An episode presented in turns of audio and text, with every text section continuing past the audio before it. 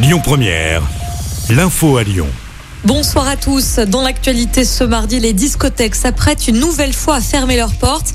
Elles seront inaccessibles pendant quatre semaines à partir de vendredi. En local, la fête des Lumières est maintenue, mais se déroulera avec des règles strictes. Du côté de la vaccination, elle s'accélère. Depuis ce matin, les 65 ans et plus n'ont plus besoin de prendre rendez-vous.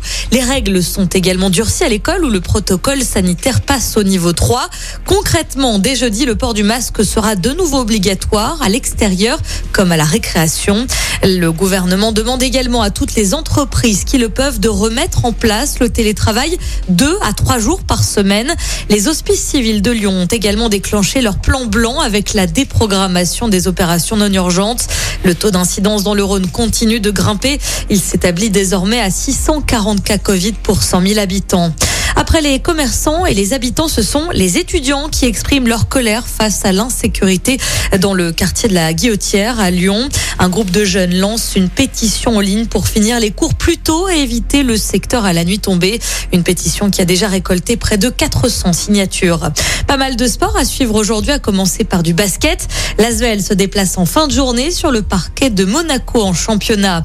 À ce propos, on connaît le nom de la future enceinte d'OL Valley. Ce sera la LDLC Le chantier devrait démarrer en début d'année prochaine. Cette salle va accueillir 100 à 120 événements par an avec 12 à 16 000 spectateurs, que ce soit des concerts ou bien des matchs de l'Asvel.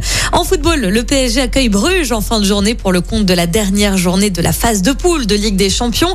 Les Parisiens sont déjà qualifiés et assurés de terminer à la deuxième place. De son côté, l'OL recevra les Glasgow Rangers jeudi soir en Europa League. Pas d'enjeu là aussi puisque les Lyonnais sont déjà qualifiés pour les huitièmes de finale.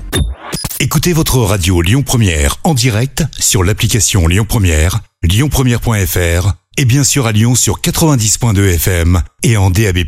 Lyon Première